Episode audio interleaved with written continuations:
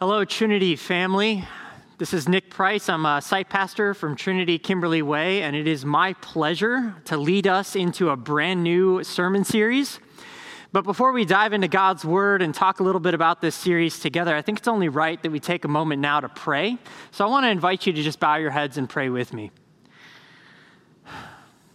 Lord God, in these uncertain times, uh, we desperately need your peace and your presence. And so we ask, Lord, as we come before your word, that you would open our hearts and our minds to receive the message you have for us. And Lord, I pray that the words of my lips and the meditation of my heart would be pleasing in your sight, O God, who is indeed our rock and our Redeemer. Amen. Well, as I said, we're kicking off a brand new sermon series this weekend, and the sermon series is entitled Peace. And the reason why we're talking about this idea of peace is because in the Bible, this word peace has such rich meaning and depth. It actually is the word shalom, and it's different from the way we typically talk about peace because when we talk about peace, we usually talk about what's not there.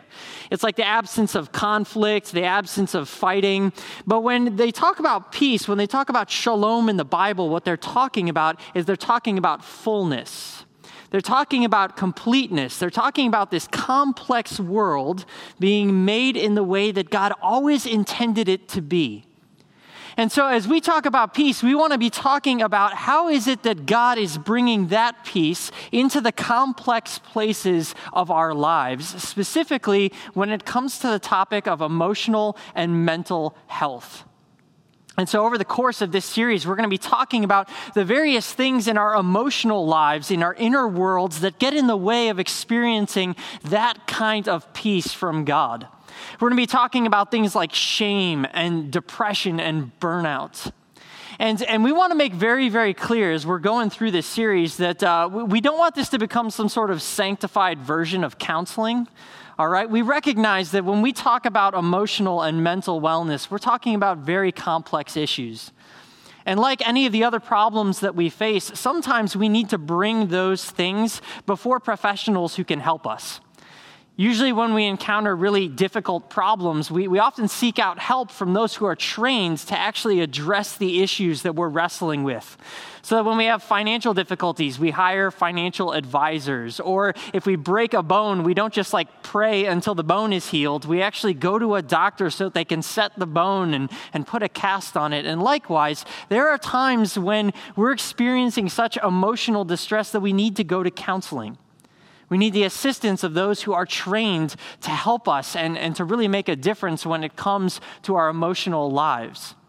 And so, even as we go through this series and we're talking about emotional and mental wellness, we want to keep in mind that there are resources out there available for you to use.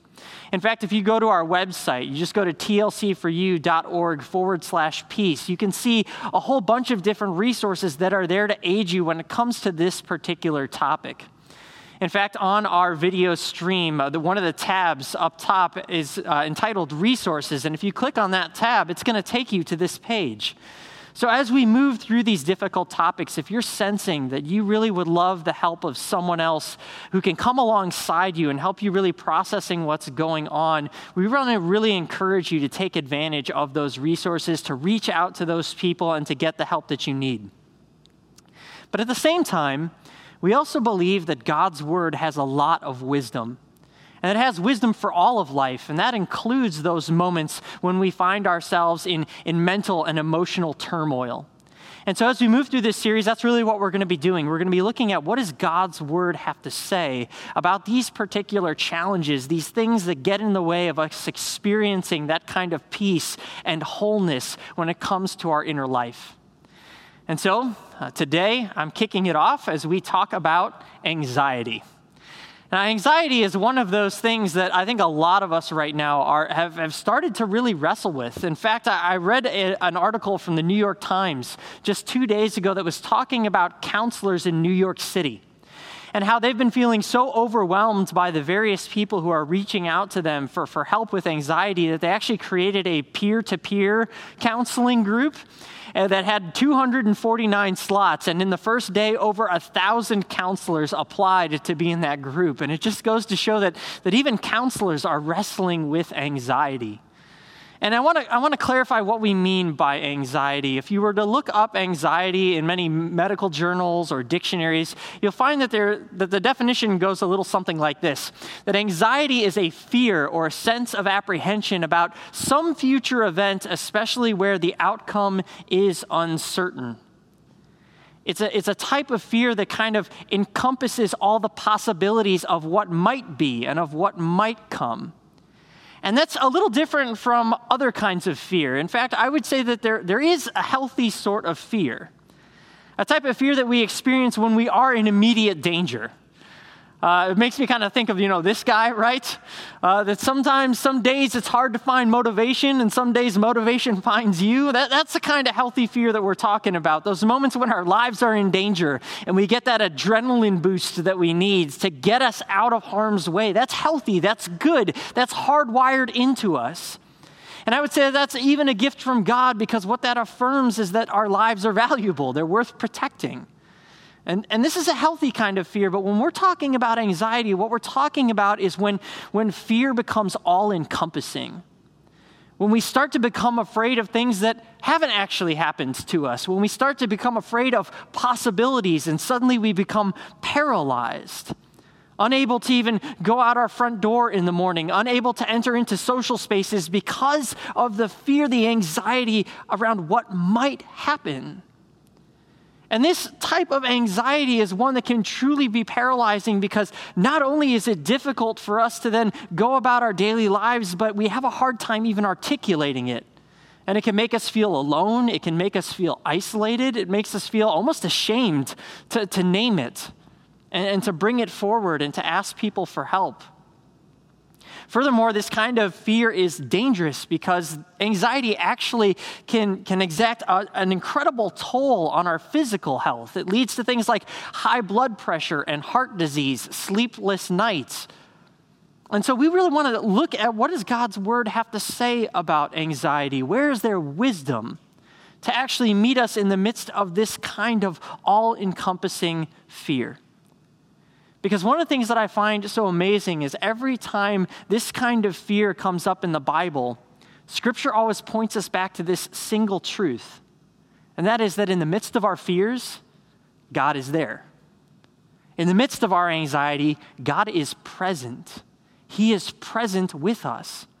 He's present with us to hold us, He's present with us to walk with us. He's present with us to guide us through those seasons and times of fear and to give us courage and hope and peace. But sometimes we forget that. We forget that God is present. We forget that He's with us. And so, in our passage for today, what we see is that there are actually three gifts that God gives us to help us focus back on the truth that He is present. And we find those in our passage that was read just a few moments ago from Philippians chapter 4. So if you've got your Bibles, why don't you go ahead and open up to Philippians 4 with me? And we're going to start by looking at verse 4 because it's in verse 4 that we find the first of these gifts that's given to us in those moments of anxiety. Here's what the Apostle Paul writes He says, Rejoice in the Lord always. Again, I will say, rejoice. Rejoice in the Lord always. Again, I will say, rejoice. See, the first gift that God gives to us when it comes to addressing our fears and our anxieties is He actually gives us the gift of praise, the gift of worship, the gift of song.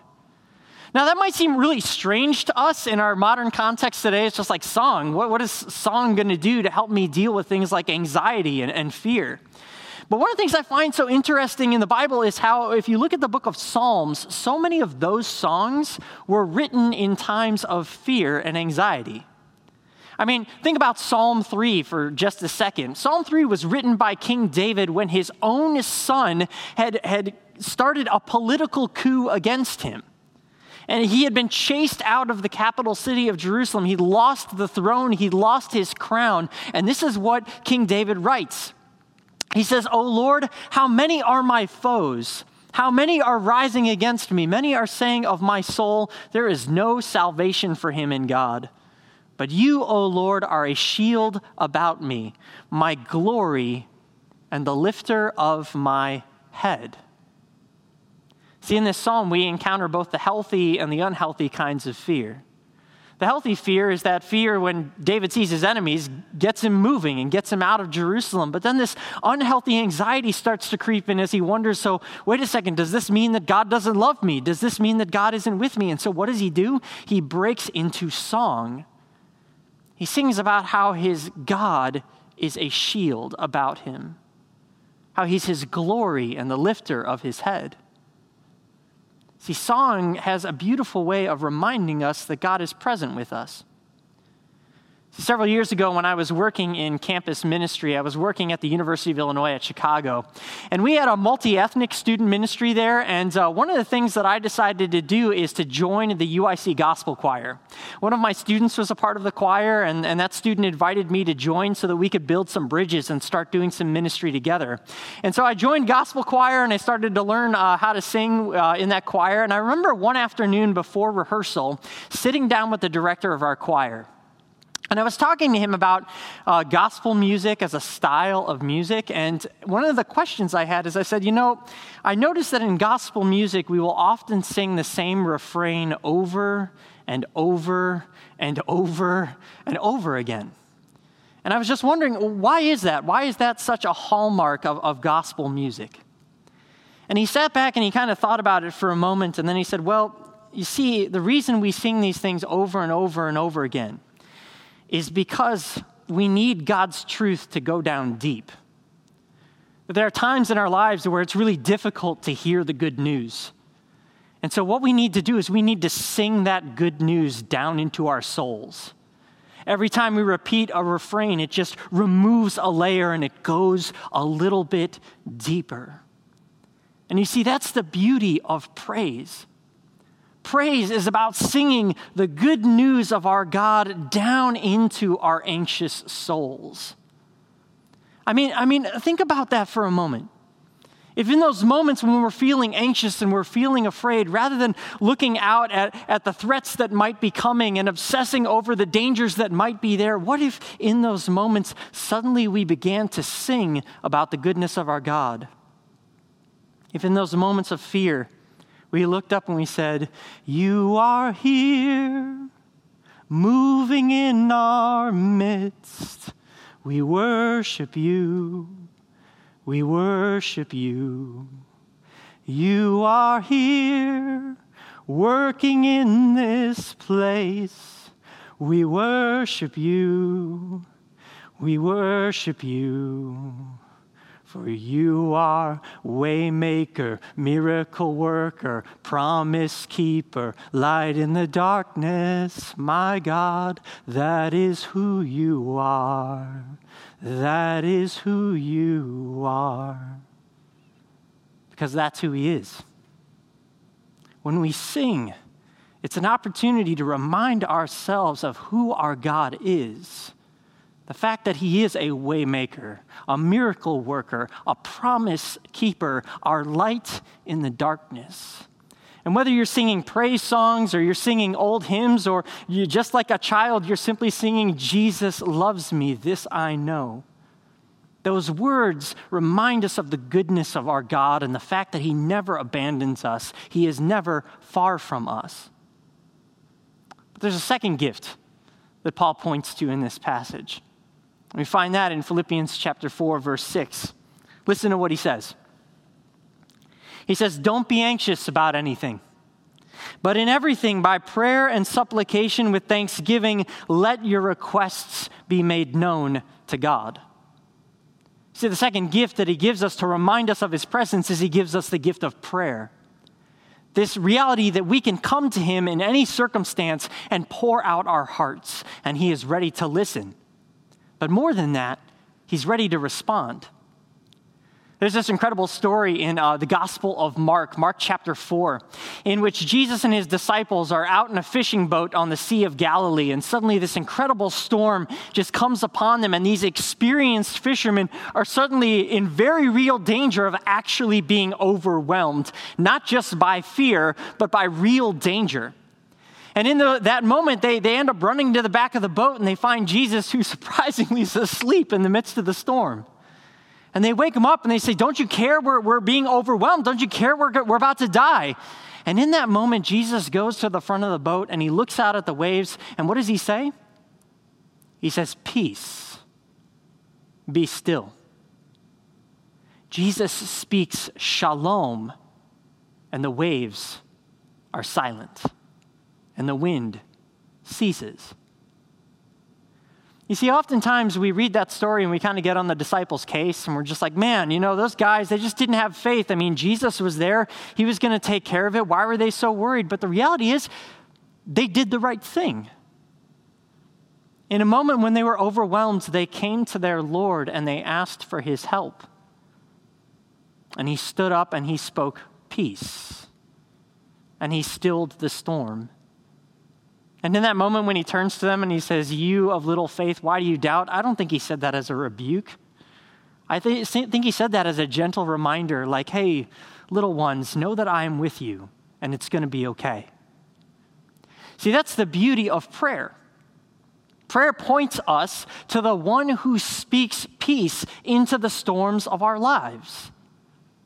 That's what Jesus does when we come and we pour out our hearts before Him. I mean, listen to what Paul says in verse 7. He says that when you bring those prayers and those supplications to your God, the peace of God, which surpasses all understanding, will guard your hearts and your minds in Christ Jesus.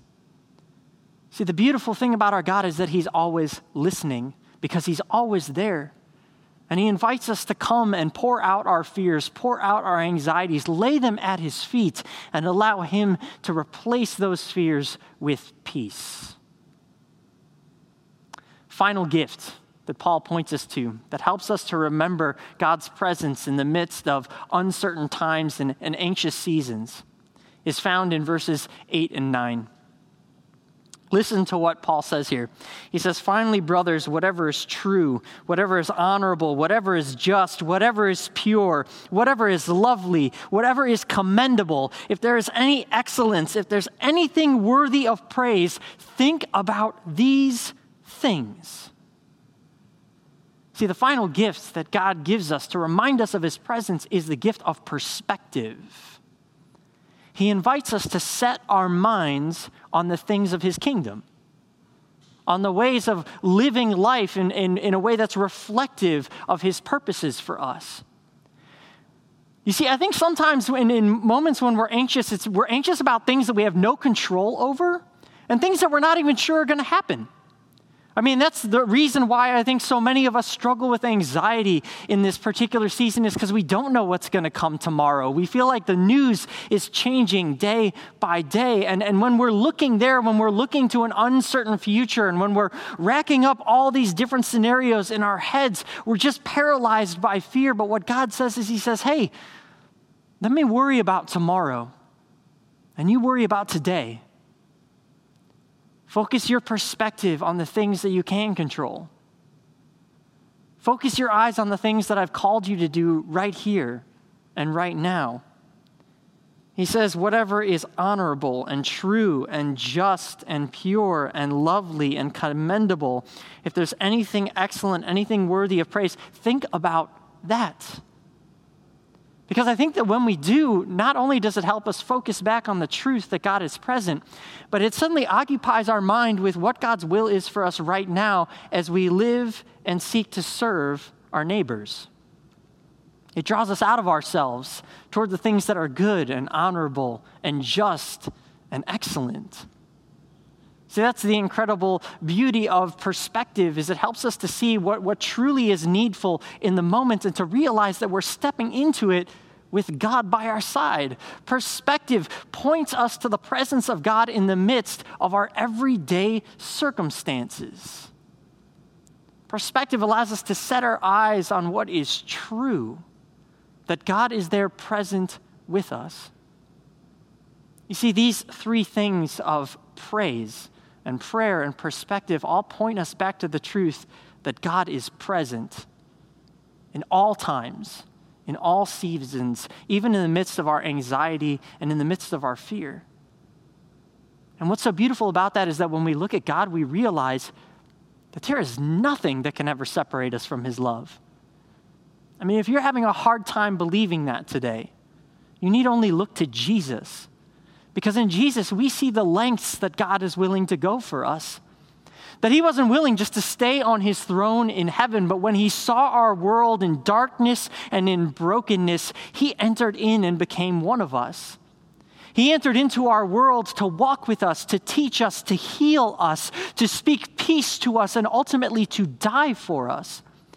See, that's how much He loves us. He's willing to go through death and the grave with us.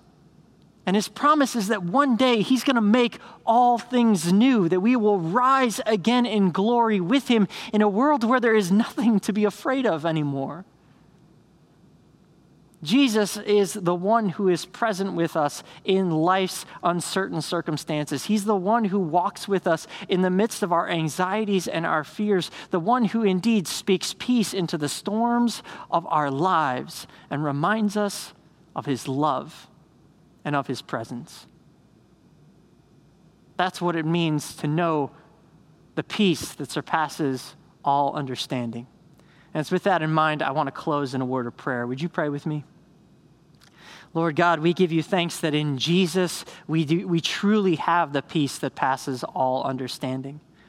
Because we know that in Christ there's nothing that can separate us from your love, neither height nor depth, nor angels nor demons, nor rulers nor authorities, nor things that have happened nor things to come can possibly separate us from your love, which is given to us through him.